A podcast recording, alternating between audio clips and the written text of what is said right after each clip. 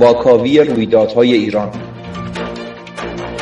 برنامه‌ای از ستاد نافرمانی‌های مدنی ایرانیان. مسئول هماهنگی بهروز فرشادفر.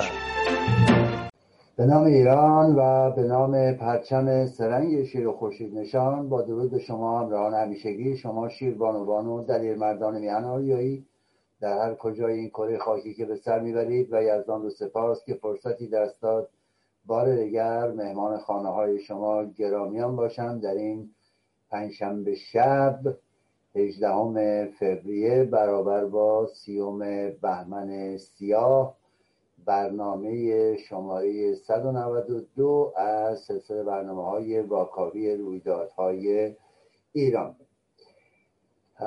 میخوام عزیزان اشاره بکنم در بخش آغازین برنامه به دیروز دیروز بیست و نه بهمن سیاه، مصادف بوده است با سالگرد انفجار و یک تراژدی بزرگ، تراژدی در نیشابور، سالگرد فاجعه انفجار قطار نیشابور که در زمستان تلخ ایران اندکی پس از بم رخ داد و یکی از مهیبترین حوادث ریلی جهان در حقیقت رقم خورد، روزی که صدها نفر سوختند. ساعت نه صبح در حقیقت یا ده صبح بعد از پنج شیش ساعت آتش فروکش میکنه. مدیران و فرمانداران مردم در حقیقت مشهد و نیشابور به همراه مردم و نیروهای امدادی و آتش‌نشانان دور هم جمع میشن تا پایان آتش سوزی رو اعلام بکنند و به قول معروف عکس یادگاری بگیرند، و ناگهان انفجاری دیگر و انفجاری مهیب تمام معادلات اینها رو به هم می‌ریزه. انفجار چرخهای قطار رو در حقیقت تا شعاع دو سه کیلومتری پرتاب میکنه و تمامی خانه ها و روستاهای اطراف رو از بین میبره. این انفجار تا شعاع بیست کیلومتری حتی کشته میده. و در زلزله در مشهد هم زلزله پنج و خورده بیشتری ثبت میشه و شیشه های و از درتا خونه ها هم میشکنه. هر کسی که اونجا بوده در حقیقت در دم جان میبازه. بنابر آمار رسمی اعلام میکنن که چیزی حدود سیصد و پنجاه شصت تن کشته شدن، در صورتی که بیش از این هاست و کارشناسان اعلام کردند که فاجعه انفجار قطار در نیشابور در دقیقت بایستی بگیم روزگاری رقم خورد که خبری از فضای مجازی نبود و مدیران هم از پاسخگویی تفره رفتند و تا به امروز هیچ کس اعتراف نکرده است از پایبران حکومتی که در آن قطار چه هم میشد. اما کارشناسان مطرح میکنند که میتونسته معادل دویست تن تی ان تی رو در حقیقت در نظر گرفت از نظر قدرت انفجاری. و به راستی که میدانید کسانی که با ما در حقیقت همراه هستید، من تقریبا سه سال پیش در رابطه با این موضوع باز کردم، اینکه بعد از فروپاشی شوروی از قزاقستان سه کلاهک اتمی به سمت ایران حمل میکردن و اون رسید به تهران. حالا کجا شد چجوریش بماند. و اگر یادتون باشه یلتسین مطرح کرده بوده است که به یک کشور مسلمان قصد داشت یک سری کلاهک‌هایی رو بخره به صورت قاچاق از نیروهای در حقیقت نظامی سابق به صورت بازار آزاد و قاچاق، که ما جلوی اون رو گرفتیم و این دروغ بزرگ هست، چرا که اون سه کلاهک توسط قطار به در حقیقت به ترکمنستان رفت و از اونجا به ایران وارد شد و از طریق راهن به تهران رسید. بعد از اون قرار بوده است که محموله دیگه‌ای رو حمل بکنند از در حقیقت به نوعی تقریبا میشه گفت بخشی از اون مواد اتمی که کارساز بوده در اون کلاهک‌ها، و به قولی هم بعضی دوستان مطرح میکنن که این خود کلاهک بوده که تک تک در حال حملش بودن و یکی از اونها بوده که منفجر شده. به هر شکل سالگرد اون رو بایستی بگیم، این انفجار رو و این تراژدی غمبار رو که در سال هزار و سیصد و هشتاد و دو رقم خورد ما دیروز سپری کردیم در سکوت خبری و کسی به آن نپرداخته است. و ما به قول عزیزی در شهر هرچه می نگرم غیر درد نیست، حتی به شاخ خشک دلم برگ زرد نیست. اینجا نفس به حنجره انکار می شود، با صد زبان به کفر من اقرار می شود. با هر اذان صبح به گلدسته های شهر هر روز دیو فاجعه بیدار می شود. و خبر دیگر که دیروز پخش شد در فضای مجازی، بعد از اون تکذیب شد، دوباره تایید شد و باز هم تکذیب شد. در نهایت خانواده بهنام محجوبی از دراویش گنابادی، زندانی در حقیقت رژیم اشغالگر اسلامی، اعلام کردند که در بیمارستان لغمان درگذشت و بعد تکذیبش کردند. پزشکان اعلام کرده بودند که سطح هوشیاری او سه هست و قادر به تنفس هست از طریق دستگاه، و علیرغم تمام تلاش ها فقط به یک معجزه زنده ماندنش امکان پذیر هست. دیشب و امروز ما در حقیقت خبرهایی رو داشتیم خبرهایی رو داشتیم در ارتباط با موضوع، عرض کنم خدمت شما، کلیه‌اش و موارد دیگه ای از سوی پزشکان که اعلام شد در پی مسمومیت دارویی از زندان اوین به بیمارستان منتقل شده، در صورتی که خانوادهش اعلام میکنن که از خرداد ماه که دوران محکومیت خودش رو در اوین سپری میکرد تحت نظر پزشک بود، برای مدتی هم تحت نظر روانپزشک بود، دو سه قرص بیشتر استفاده نمیکرد، اما در درون زندان در دوازده مدل قرص بهش میدادن و این به چه شکل باش برخورد شده، اینکه حالا در کما هست و بعضی هم اعلام میکنن که از روزهای قبل تحت شکنجه بوده و به نوعی با مرگ و زندگی فعلا دست و پنجه نرم میکنه. هنوز خبر نهایی داده نشده، فقط میدانیم که مادرش به ملاقاتش رفته و حتی اجازه ندادن که به قول معروف بتونه چند دقیقه اونجا بمونه.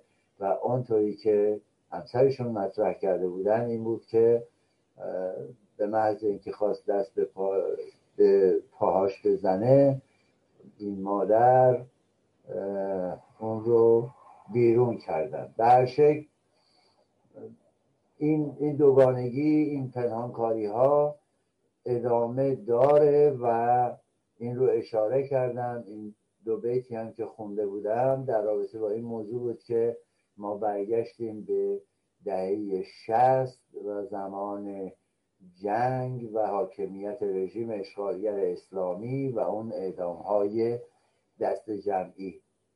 خبر آمد که روز سه‌شنبه یا صبح چهارشنبه در حقیقت یازده تن برای اعدام در زندان رجایی شهر رفتن، یک بانو و ده آقا که بانو اعدام شد به نام اسماعیلی و از ده تن دیگر شش تن اعدام شدن، یعنی با این بانو هفتن و چهار تن هم ظاهراً زمان خریدن و جرمشون رو هم اعلام کردن که فتح بوده است. اما بدون برو برگرد در کنار اینها رژیم تلاش میکنه با اعدامهای دست جمعی، با شکنجه و با فشار مردم رو سرکوب بکنه. کرونا از یک سو، گرانی و فقر از سوی دیگر، و تمام اینها آتش زیر خاکستری شده که هر لحظه ممکنه شعله بر بشه و حاکمیت هم از این مطلع هست و تلاش میکنه تلاش میکنه تا به نوعی سرکوب بکنه. من در رابطه با فقر و گرانی گفتم، بارها و بارها در رابطه با گرانی و موارد دیگه ما صحبت کردیم. از سال گذشته از شهریور ماه در رابطه با قحطی بزرگ و تورم چهارصد درصدی گفتیم که خود پایه‌بران حکومتی تا سیصد و نود و سه درصد رو اعتراف کردن و ما هر طور گردش بکنیم در عالم ریاضی بالاخره که چهارصد درصدی که گفتیم نخواهد شد. به هر شکل به موازات گرانی گوشت و برنج و روغن و میوه و سبزی و نخود و لوبیا این بار نوبت افزایش در کنار نان که قرار هست با قیمت آزاد در حقیقت به نوعی نه چهار هزار و دویست تومانی، بعضی صحبت از دوازده هزار تومان و یازده هزار خورده میکنن و در طویله آخوندی هم صحبت از هفده هزار تومان میکنن. بنابراین باید منتظر اونم باشیم هر لحظه که یهویی قیمت چهار برابر بشه. قیمت شیر و ماست و کره و پنیر و خامه هم با صادرات شیر خشک علاوه بر اینکه نوزادان رو که در حقیقت برایشون، برای خانواده ها و برای پدر مادرشون، برای تغذیه اونها سخت میکنه تهیه شیر خشک رو، بقیه مردم هم امکان خوردن حتی یک لقمه نان و ماست رو هم در حقیقت به نوعی نخواهند داشت. دلیلش هم اینه که تقریبا آنطوری که کارشناسان میگن به ازای هر یک کیلو شیر خشک دوازده کیلو شیر خام میخواد. وقتی هم تفاوت قیمت ارز چهار هزار و دویست تومانی و ارز بیست و پنج هزار تومانی و سی هزار تومانی و نمیدونم این رقم ها هست، قطعا یک سود سرشاری رو نصیب سپاه تروریستی پاسداران میکنه، نصیب معدود افراد و گدازادگان و ژن‌های کثیف در حاکمیت میکنه و از این رو هم با روند افزایش قیمت و اجرایی کردن در حقیقت صادرات شیر خشک در یک سال اخیر ما متوجه میشیم که چطور با شیادی پیروز این معادلات در حقیقت سپاه تروریستی پاسداران، حاکمیت و نهایتاً سلطه‌گران هستند. یکی از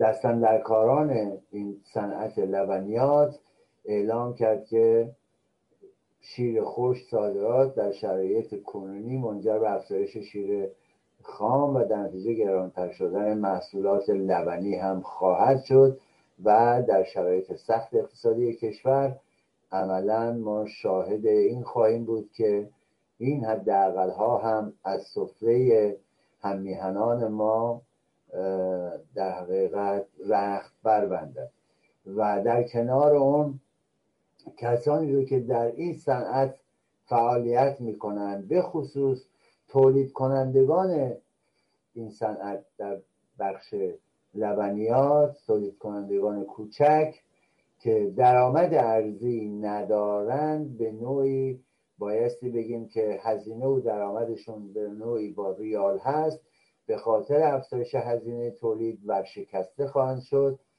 و تولید کنندگان بزرگ هم انحصار رو به دست خواهند گرفت که قطعاً سمت حاکمیت هستند و سپاه تروریستی پاسداران و راندخواران. و آنچه که عرض کردم در حقیقت یک بخش دیگری از صنایع کشور ما هم به سمت ورشکستگی خواهند رفت و بایستی بگیم باز هم رکورد داریم. این که عرض کردم با هزینهشون به ریال هست به خاطر اینکه اون هزینه به ریال و هزینه به دلار و درآمد به ریال برای قشر متوسط و ضعیف جامعه یک داستانه و برای اونهایی که مافیای قدرت هستن یک داستان دیگه. دهک‌های پایین و آسیب پذیر جامعه و مردم معمولی درآمدشون به ریاله و هزینهشون به دلار.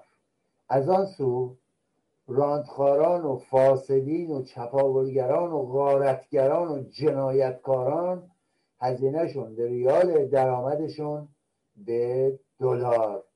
اینه در حقیقت آنچه که بایستی بگیم مافیا با افزایش قیمت دلار پیش روی خودش داره و به قول دوستی بهتره که مذاکره نکنیم و تحریم‌ها باقی بمونن و نه جنگ و نه مذاکره ادامه پیدا بکنه. از اون سو در کنار تمام این مصیبت‌ها و گرفتاری‌هایی که عزیزان دارند، هم‌میهنان ما دارند، بحث مزدبگیران در سال آینده باز داغ شده. همونطوری که از دو هفته پیش من یکی دو بار بهش اشاره کردم، درست زمانی که تعیین حداقل دستمزد در سال آینده روی میز شورای عالی کاره که به هیچ عنوان در حقیقت میشه گفت کارگران واقعی و نمایندگان واقعی کارگران اونجا حضور ندارند، وزرا و مدیران کل و نماینده های کارفرمایان هستند که میان و تصمیم گیری میکنند. نمایندگان کارگران، اندک کارگرانی هم که نمایندگانشون اونجا هستن خواهان در حقیقت افزایش دستمزد هستن به صورت ریالی و نه درصدی، یعنی اینکه بیان بگن آقا ده درصد اضافه بکنیم، خیر، میخوان رقم ریالی مشخص باشه.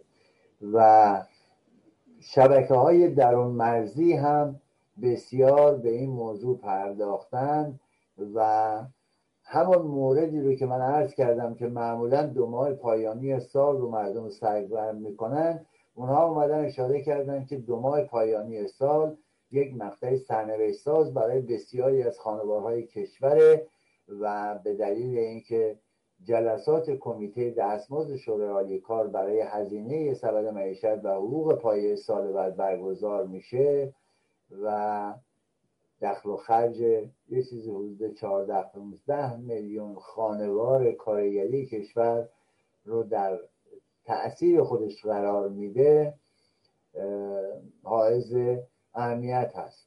همونطوری که میدونید در سالی که گذشت یا در حقیقت در انتهاش هستیم، در حدود دو میلیون و هشتصد نهصد هزار تومان بوده دستمزد کارگری که دارای دو فرزند، یک همسر و چهار تن هستند و با توجه به این که همون هم یه چیزی حدود چهل تا پنجاه درصد سبد معیشت رو تحت پوشش قرار میداد حداقل در بخش نخست سال، در ادامه ما شاهد بودیم تا به امروز با تورم سرسام‌آور رسیده است به یه چیز حدود بیست و پنج درصد تا سی درصد. حالا شما حساب بکنید ببینید برای شب عید و سال آینده چند درصد رو تحت پوشش قرار میده، یعنی شاید به نوعی ما بگیم که به اندازه ده درصد. اون وقت چقدر میخوان اضافه بکنن، چند درصد؟ با توجه به اینکه کارشناسان دارن پیش بینی اینو میکنن که فقر و فلاکت از نظر گرانی و تورم به هفتاد درصد خواهد رسید، شما فکر میکنید با ده میلیون و دوازده میلیون کاری از پیش خواهد رفت؟ من در یکی از برنامه‌ها عرض کردم واقعی اون پایش بایستی یه چیز حدود سی سی و پنج میلیون باشه. باز هم میان بعضی از اینها که در قالب نماینده های کارگری هستن، به قول خودشون صنفی، میان صحبت از نه میلیون و ده میلیون میکنن، اونم بر اساس مثلا سی قلم کالای موجود در سبد معیشت و قیمتگیری استانی. این رو هم بایستی عرض بکنم که به هیچ عنوان عزیزان برای من قابل قبول نیست و برای شما هم به همین شکل، به دلیل اینکه اصلا ثبات ما نداریم. تورم لحظه‌ای هست، خودتون میبینید، شب میخوابید صبح بلند میشید. به قول بعضی از عزیزان قبلا دغدغه این بوده است که خانه گران بشود یا ماشین، نتونن یه خونه شیکتر بخرن یا ماشین مثلا اگه خواستن مدلش رو عوض بکنن چقدر بایستی هزینه اضافه بکنن. دغدغه‌شون این چیزا بود. الان وقتی میخوابن دغدغه‌شون اینه که صبح که بلند میشن آیا نون گرون شده، شیر گرون شده، آب گرون شده، برق گرون شده، چی چه کار باید بکنن. مجموعه اینها در حقیقت اسفبار هست و در این بین ما شاهدیم که بعضی نمایندگان در حقیقت کارفرمایان موردی رو مطرح کردن که دولت روباه بنفش هم وارد جریان میشه. همونطوری که اطلاع دارید کارگاه های مثلا زیر بیست نفر و پانزده نفر و ده نفر و اینا به مرور تصویب کردن که از پوشش تامین اجتماعی خارج بشود و به قول معروف توافقی بشه. الان هم صحبت سر اینه که موضوع رو توافقی بکنن، یعنی تیر خلاص به کارگران. وقتی توافقی می شود کارفرما می گوید آقا کار نیست، شما بیا ده ساعت کار کن، من به تو ماهی یه میلیون میدم، ماهی دو میلیون میدم. شما نمیتونید به تامین اجتماعی و نه به هیچ قانونی مراجعه بکنید. یعنی موضوع توافقی درخواستیه که در حقیقت دولت روباه بنفش الان تقاضاش رو کرده و انا به خواست کارفرمایان و معاونت حقوقی نکبت بنفش هم نامه به سازمان تامین اجتماعی در این رابطه ارسال کرده و اعلام کرده که میخوان بعضی موارد رو موارد حقوقیش رو بازنویسی کنن و بیان با تغییراتی که در این قوانین ایجاد میکنند الزام آور نباشد افزایش دستمزدی رو که حتی همون مصوبه شورای عالی کار میخواد اعلام بکنه. یعنی اگر اعلام کردن مثلا بیست درصد به حقوق اضافه بشود، تازه عزیزان عرض کردم بحث اضافه ریالی رو میخوان بدونن چقدره، در حقیقت با این موضوع توافقی درخواستی دولت در صورت اجرایی شدن حکم زدن تیر خلاص به دریافتی در حقیقت بیش از بیست تا سی درصد از کارگرانیه که قرارداد موقت دارن و در دوره‌های ماهیانه و سالیانه مجبور به امضای قراردادهایی هستن که تحت پوشش تامین اجتماعی همین جمهوری اشغالگر اسلامی هم نخواهد بود. و با این حساب بایستی بگیم تیر خلاص به خانواده‌های کارگری. این تیر خلاص اسفبار هست. من بارها و بارها اشاره کردم که اگر قرار باشه الان با توجه به همین تورم فعلی حداقل حقوق در نظر بگیرن، بایستی یک چیزی حدود سی و پنج تا چهل میلیون تومان در نظر بگیرن که تازه برابری بکنه با پایه حقوق سال پنجاه و هفت منهای تورم. یعنی چه شما بگم، یعنی شما برگردی به چهل سال پیش منهای رشد امروز، یعنی رشد این چهارده، این رشد رو در نظر نگیری که همه جهان به, به سمت ارتقا رفته، به سمت بالا رفته، به سمت مثبت رفته زندگیشون. ما اگر بخوایم به چهل سال پیش برگردیم و درجا بزنیم بایستی سی و پنج تا چهل میلیون تومان باشه. یه مثال سادهش رو من باز تکرار میکنم که در سال پنجاه و هفت شما حساب بکنید اگر هفتصد تومان در نظر بگیرید معادل دو و نیم سکه طلا میشه و اگر همون رو امروز در نظر بگیریم میشه بالغ بر سی میلیون تومان. هر طوری که بخواید شما حساب بکنید. بعد برای همینه که عرض میکنم بعضیا تحت نام نمایندگان کارگران میان صحبت از نه میلیون و ده میلیون میکنن، نقش پلیس خوب بازی میکنن. اینها همه هدفمند هست.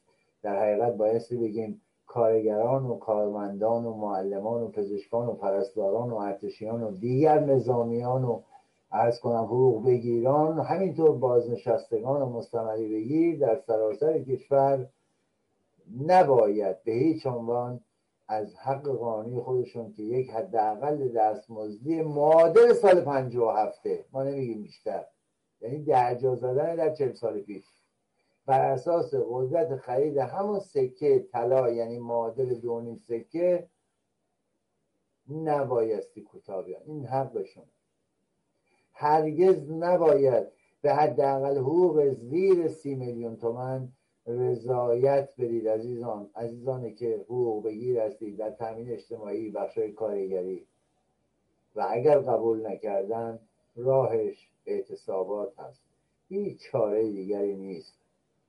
با من بمیرم تو بمیری این حکومت حق حقوق بده نیست. کارفرمایان هم کارفرمایان درستی نیستند، تماما کسانی هستند که با فساد و چپاول و رانت به قدرت رسیدند و امروز کمر به قتل ایرانیان بستند. بنابراین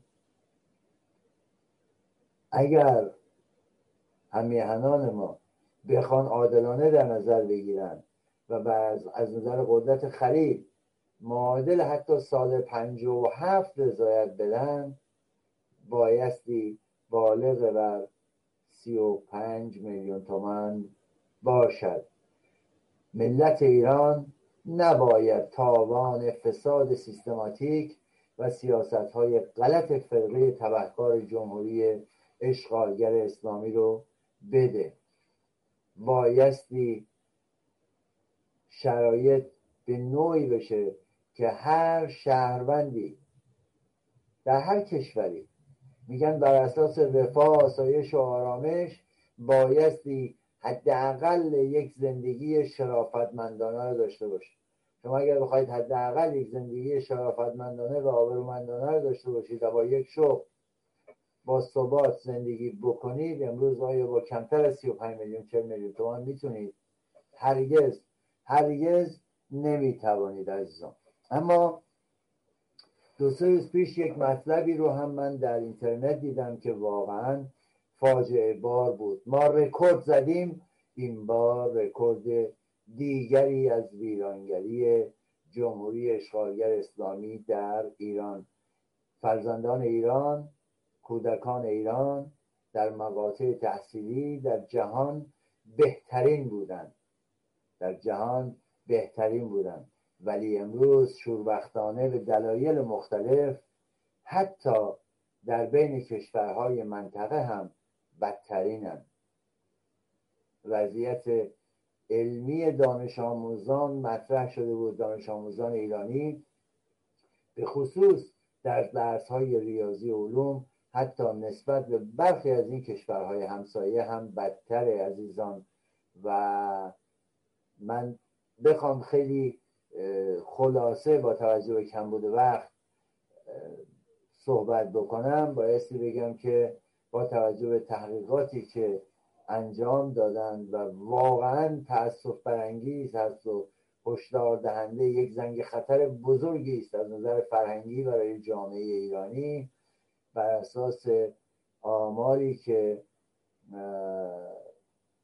گرفتند بر اساس مطالعات تمز، سواد دانش آموزان ایرانی پایین تر از متوسط جهانی قرار گرفته و طبق تحقیقاتی که به عمل آوردن رتبه دانش آموزان ایران در درس ریاضی بین پنجاه و هشت کشور رتبه پنجاه رو داره و در درس علوم در بین پنجاه و هشت کشور رتبه چهل و هشت و رتبه کلی بین سیزده کشور همسایه حداقل رتبه ده رو داره و نمرات شصت درصد در دانش آموزان ایرانی زیر نمره متوسطه و بسیار موارد مختلفی درش دخیل هست که اینی که من عرض میکنم فاجعه و یک زنگ خطر.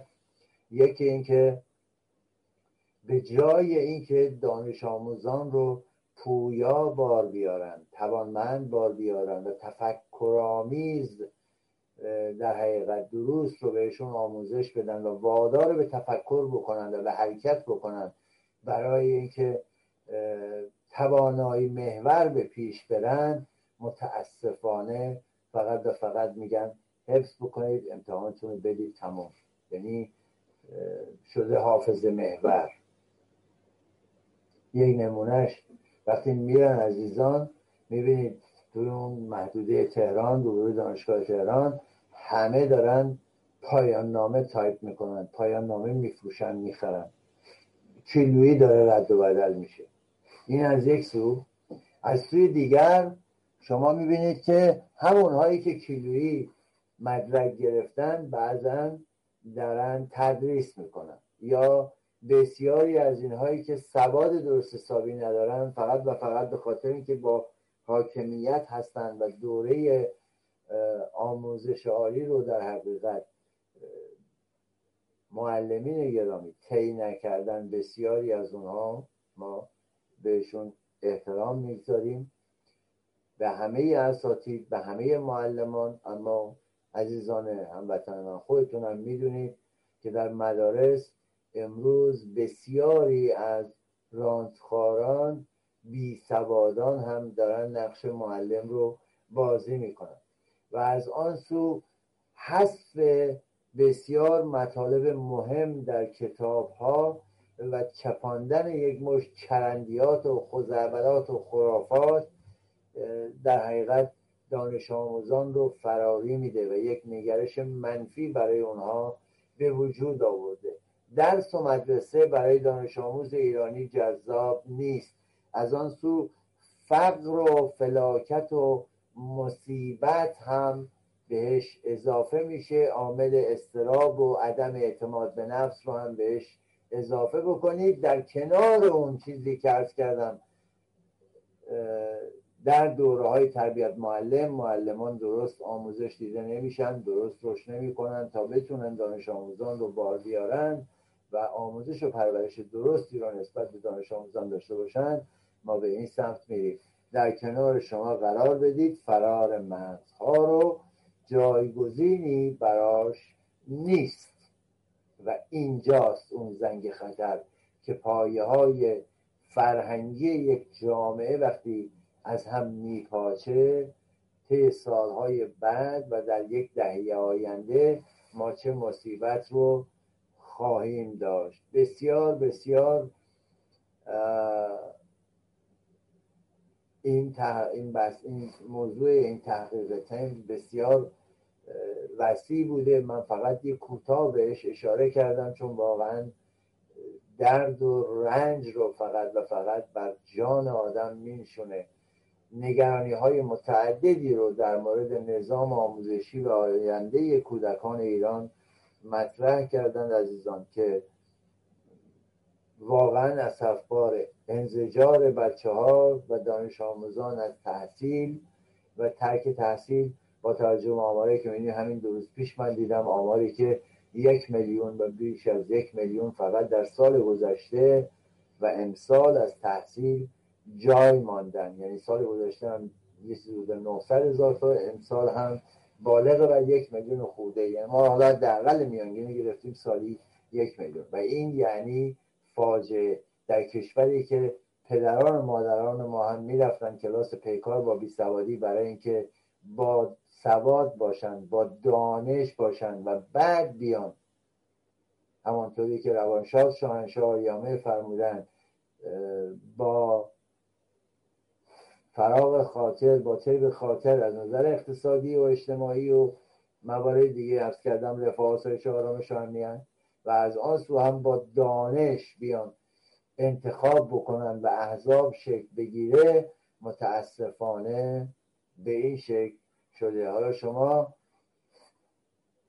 نادانی و ناتوانی مسئولان آموزشی رو که در حقیقت یک سری نالایق و ناشایست هستند بیایید نگاه بکنید، در کنارش موارد و آنچه که مطرح میشه، مثلا فلان تعداد آخوند رو ما بگذاریم استخدام آموزش و پرورش برای اینکه دانش آموزان رو پرورش بدن و فلان کنن. عزیزان، لپ مطلب اینه که یک فاجعه بزرگ و یک سونامی بزرگ در راه است و تأثیر اون طی یک دهه آینده شاهد خواهیم بود. سرخوردگی ها، بیکاری ها، کسانی که تحصیلات عالیه دارن سر کار نمیرن، همه اینها رو باید بررسی بکنیم و این در شرایط فعلی توی یکی دو دقیقه پنج دقیقه نمیشه جمع‌بندیش کرد. خودش چندین برنامه میخواد. ما بایستی تمام فاکتورها رو بیایم در کنار هم قرار بدیم. یک مشت جنایتکار تازی چپاولگر جنایت در رأس حکومت قرار گرفتند، ایران ما رو اشغال کردند. بی سوادانی بدتر از خودشون رو، چاپلوسانی بدتر از خودشون رو که فقط تملق‌گو هستند، تملق‌گوی بزرگترها هستند، بالادستی‌ها هستند، دستمالی از دی دست میگیرن فقط. این باعث شده که سرخورده بشن دانشجویان ما، تحصیل کردگان ما و خیلی های دیگه. فرار مرزها از یک سو، سرخوردگی از سوی دیگر. هر آن کس که داره میره و اونی که نداره ترک تحصیل میکنه. مجموعه اینها مجموعه اینها این اتفاق رو رقم خواهد زد و اون سونامی بزرگ شکل خواهد گرفت.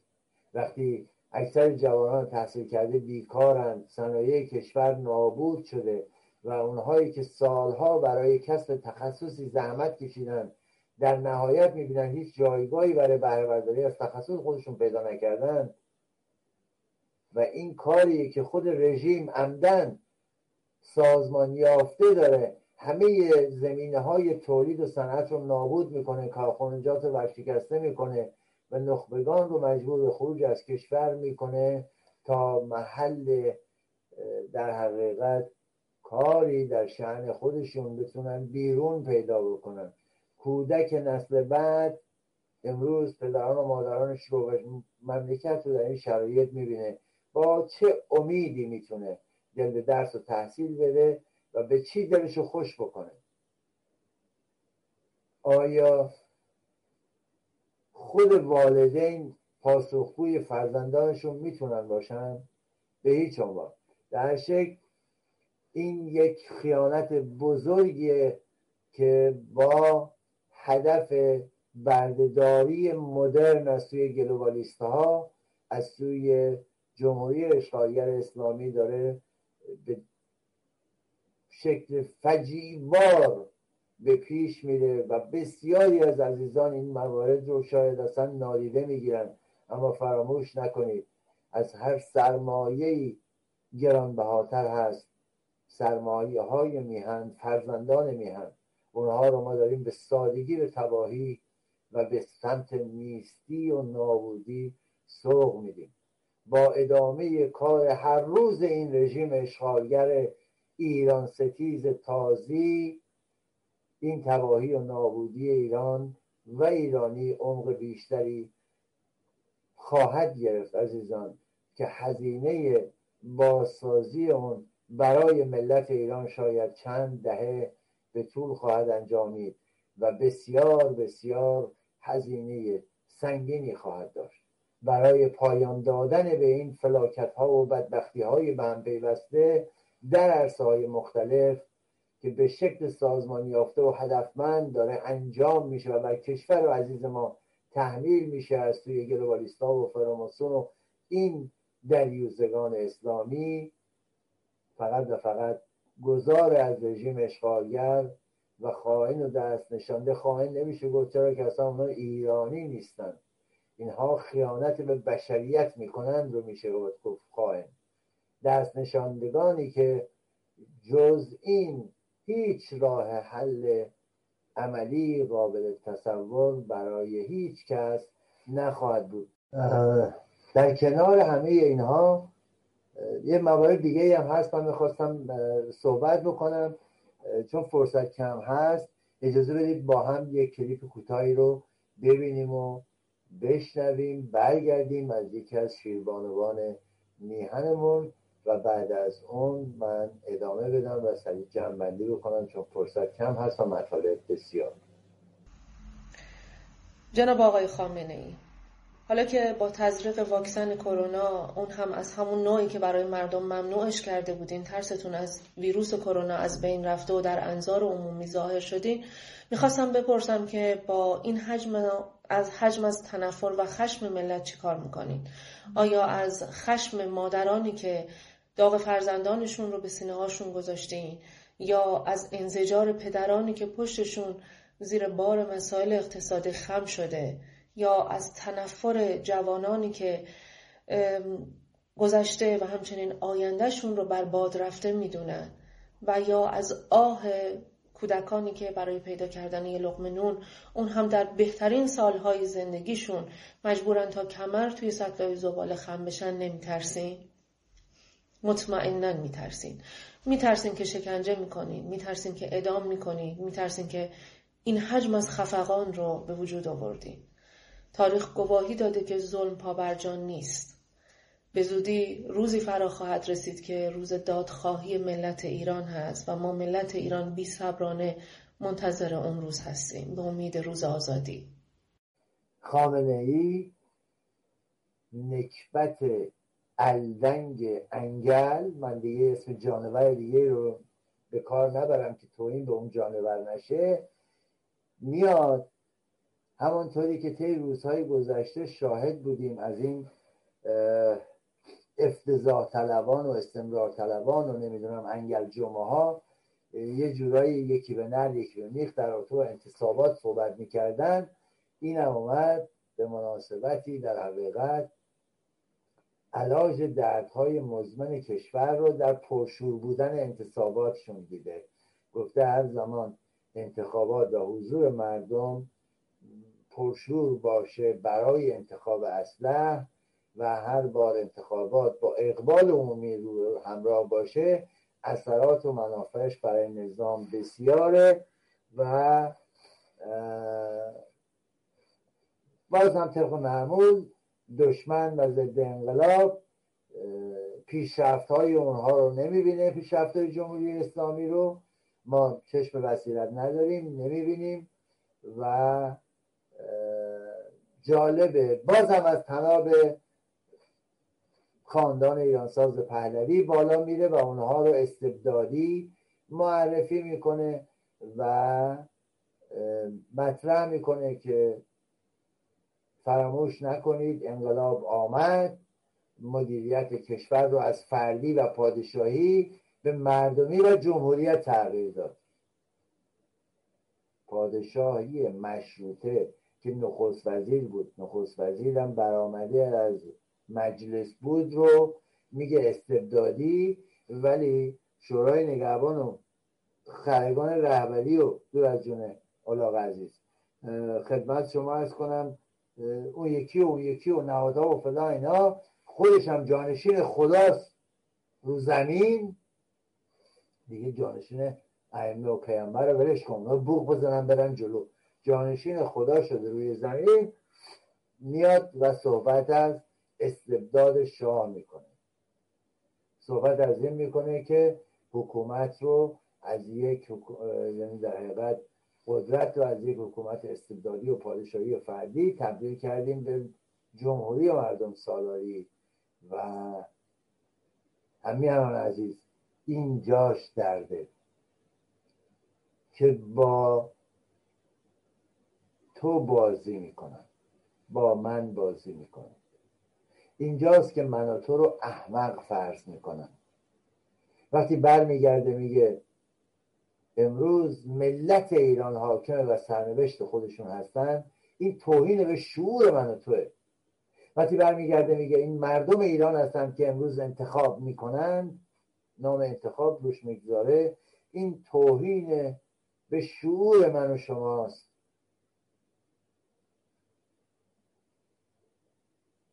این موضوع رو جدی بگیرید. این انتصابات قضایی فقط و فقط و نخنما به شکلی هست که نشان بده به جهانیان که آقا اینجا دموکراسی هست و و و و موارد دیگه. من و شما هم به خوبی میدونیم که حتی همچین چیزی نیست. چنین چیزی نیست. اون فقط علاج درد رو، یعنی ماندگاری رژیم جمهوری اسلامی رو، به حضور شما در پای صندوق‌های رأی می‌بینه و اشاره هم می‌کنه به انتصابات ریاست جمهوری. و جالب اینجاست که میگه استکبار هر روز یک چیز رو بهانه می‌کنه، یک روز حقوق بشر، یک روز هسته‌ای، یک روز موشکی، یک روز منطقه‌ای. بعدم اعلام می‌کنه که نیاز ما در قبال این اقدامات اینه که قدرتمند بشویم، یعنی همون چیزی که وزیر اطلاعات لو داد. خب اگه گربه رو بذاری یک گوشه‌ای به شما بالاخره حمله میکنه، مگه اینکه اونو آزاد بگذارید. یعنی تعرضی کردی؟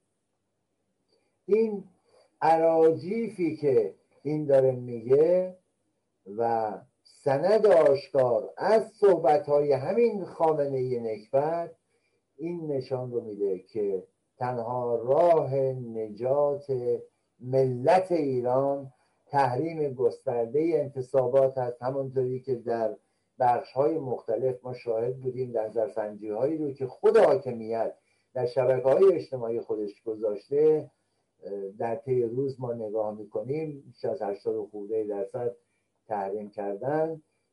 این نشون میده که بایستی به این شکل پیش بریم همانند انتصابات قبلی و بایستی به شکلی پیش بریم که صد درصد تحریم بشه، اونقدر خلوت باشه که نتونن با حضور حتی حداقلی برای خودشون یک مشروعیت سیاسی و اجتماعی برای دولت‌های جهان در حقیقت نشان بدن. و این میتواند این میتواند پاشنه آشیل اونها باشه. و یک موردی رو هم من بگم از به هم میهنانم. بعضی ها گله میکنن، میگن که هم میهنان ما خوابن، یا بعضی صحبت از این میکنن توهین‌آمیز که بی غیرتن.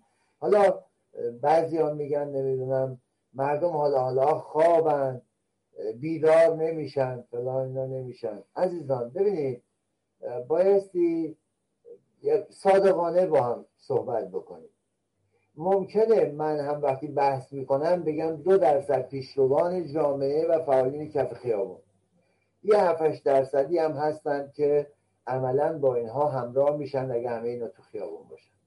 اما نود درصد دیگه اون اکثریت خاموشن که بایستی با موجی که این دو درصد و بقیه اینا به وجود میارن تا اون ده درصد برسه، هشت نه درصد ده درصد برسه، با اونها با موجی که به وجود میارن همراه بشن. در این شکی نیست. اما مردم کشور، مردم میهن ما، عزیزان از بنده و خیلی از شماها خیلی بهتر آگاهن. و ضمن این که مردم کیا هستن، تک تک من و شما و خانواده ها و اقوام و دوستان و خویشان در کنار همدیگه میشیم مردم. فقط دیگران مردم کشور به حساب نیایید، خود شما هم جزء هم مردمید. فقط دیگران نیستن که مردم ایرانن، خود شما هم بخشی از همین مردم هستید. عزیزان اکثر مردم همونهایی بودن عزیزان که بالای هشتاد درصد در انتصابات نمایشی مجلس اون آخوندی، مجلس طبیلی آخوندی حضور پیدا نکردن، به تحریم کردن. پس مردم خواب نیستن، مردم بیدارن، افسردن، خستن از شرایط. شاید به خاطر اینکه هنوز از آینده مطلع نیستن کمی دلنگرانن. دو تا چهارتا میکنن، کجدار و مریض دارن میرن جلو، دارن سعی میکنن جای پای محکم رو بردارن و حرکت بکنن، جا پایشون محکم باشه، قدمهاشون رو شمرده و درست بردارن. اقلیتی مزدور حکومتی چون همه چی دستشون هست از نظر قدرت، از نظر مالی و و و موارد دیگه، خب طبیعی اونا با هم متحدن. اما این اکثریت دوچار دوگانگی هست، چند صدایی هست. بایستی این رو حل کرد و این با یک ستاد فرمان شکل میگیره، با یک اتاق فرمان واحد شکل میگیره. این رو بایستی در نظر بگیریم عزیزان. نبایستی به اون شکل نگاه بکنیم و فکر کنیم که خب بقیه خوابن. خیر، اینطوری نیست. اگر میخوایم همه حرکت بکنن باید شجاعت رو در جامعه بالا ببریم، باید بخش بزرگیش با اتحاد اکثریت ملت به وجود بیاد، اون اتحاد و همدلی و همگرایی به وجود بیاد. بخش دیگرش هم به اقدام اپوزیسیون برای همونطوری که عرض کردم تشکیل یک ستاد هماهنگی، یک سازماندهی در حقیقت درست تا بتونه سازماندهی و با یک صدا، یک صدا بیرون دادن، تک صدایی، یک صدای واحد رو بیرون به جهانیان و به درون ایران فرستادن میتواند شرایطی رو به وجود بیاره که به حرکت در بیاره، ایران رو به حرکت در بیاره. همیهنان ما میخوان بدونن طرح و برنامه چه هست. بسیاری از سازمان ها، احزاب، گروه ها طرح و برنامه های مختلفی رو دارن. خود ما هم خیلی کار کردیم روی این موضوعات، سال‌ها داریم کار میکنیم که در فردای براندازی بتونیم کشور رو سر پا نگه داریم به کمک هم توسط متخصصین. خب اینها بایستی چگونه به سم و نظر همیهنان برسه؟ اینها بایستی از طریق یک ستاد فرمان و از طریق یک خروجی به مردم برسه و مردم بدونن چه کار میخوان بکنن.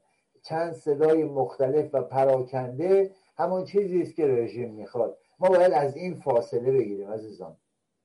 بایستی مردم نشون بدیم که در فردای براندازی هرج و مرج نخواهد بود، بیقانونی نخواهد بود. جمهوری خواه و پادشاهی خواه، آنان که واقعی هستند و برانداز، بیان در کنار هم قرار بگیرن برای یک محتوای درست. این محتوای نظام چه در قالب جمهوری پارلمانی چه پادشاهی پارلمانی بسیار موارد زیادی رو داره که فرصت نیست فرصت نیست که من بخوام زیاد در رابطه با اون صحبت بکنم عزیزان. اما همه بایستی فقط به این به اشاره بکنم، همه اون تروریست های اسلامگرای جهان از رژیم اشغالگر اسلامی گرفته تا حماس و طالبان و القاعده و نمیدونم هشت شعبی و یکی و یکی که با نام دین اسلام و برپایی حکومت اسلامی در پی ایجاد هرج و مرج و ناامنی در منطقه خاورمیانه و دیگر نقاط جهان هستند، همگی مهر و مزدور ملتی میلیاردرهای جهانگرا یا همون سران گلوبالیسم جهانی هستند. اون گلوبالیسم جهانی یک اتحادی پنهان بین این مافیای نظام سرمایه‌داریه که در حال حاضر میتونه اونها رو در حقیقت حاکمان در سایه جهان میشه بهشون در حقیقت نگاه کرد. این به این معنی نیست که جمهوری اشغالگر اسلامی متحد راهبردی این سلطه‌گران جهانی است. خیر، مهرهاشون هستن. اینها مهرهایی هستن که تا زمانی که تاریخ مصرف دارند و منافع گلوبالیست‌ها رو در جهان تأمین میکنن، میتونن با نفوذ ایدئولوژیک بخشی از جامعه ایران و یا دیگر کشورهای منطقه رو با خودشون همراه بکنن و به آشوب بکشن در حقیقت منطقه رو که خواست اون گلوبالیست‌ها هست.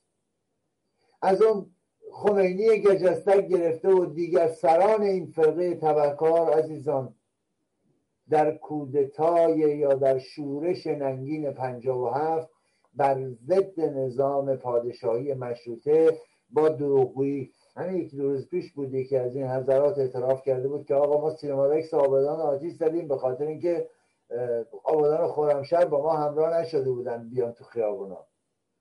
راجع کرد چی شد؟ خودشون اعتراف کردن بعد از چهار دهه. خب بیاین به خودمون بیاین، با دروغ، با فریب رسانه‌ای نمیدونم آیت الله بی بی سی و دیگران، اون موقع رادیو آلمان بود فلان بود، سال پنجاه و هفت. بعد از مدتی هرج و مرج در حقیقت با نادانی، با حماقت پدران و مادران ما، با فریب رسانه‌ای، با دروغگویی، با نیرنگ، با بهره بردن از زر و زور و تزویر و خرافات و اینها، بخشی ساده‌لوح و نادان از نسل پنجاه و هفت رو با خودشون همراه کرده بودن و خودشون رو به ملت ایران تحمیل کردن. عزیزان این رو نباید فراموش بکنیم. امروز اگر میخوایم از این وضعیت نجات پیدا بکنیم بایستی بایستی همه با هم متحد بشیم، یک دل و یک صدا، با اعتصابات، با اعتراضات، با هماهنگی بین اعتراضات مختلف و اعتصابات مختلف و به هم پیوسته کردنشون یک حرکت سراسری رو به وجود بیاریم و به ایرانمون سوگند. اگر همه ما بخوایم میتونیم این کار رو انجام بدیم، با حداقل‌ها، با سخت‌ترین شرایط. دیگه بیشتر از سیاهی که رنگی نیست، دیگه از این بدتر که نخواهد بود. یک ماه هم سخت‌ترین شرایط رو تحمل بکنیم، اما بعدش میدونیم سرازیریه، بعدش میدونیم که روشناییه. زمستان خواهد رفت و روسیایی به زغال خواهد موند، رژیم اشغالگر اسلامی به قبرستان تاریخ خواهد رفت و ما صاحب ملک و میهنمون خواهیم شد. عزیزان بیاییم به ایران بیاندیشیم و برای ایران در کنار هم دیگه گام برداریم و باز هم تکرار میکنم برای ایران ما باید هر کداممان یک کاوه باشیم، تصمیم بگیریم و بگیم برای ایران من یک کاوه هستم. سپاسگزارم از همراهیتون، همه شما رو به خداوندگار ایران می سپارم و تا درودی دیگر بدرود.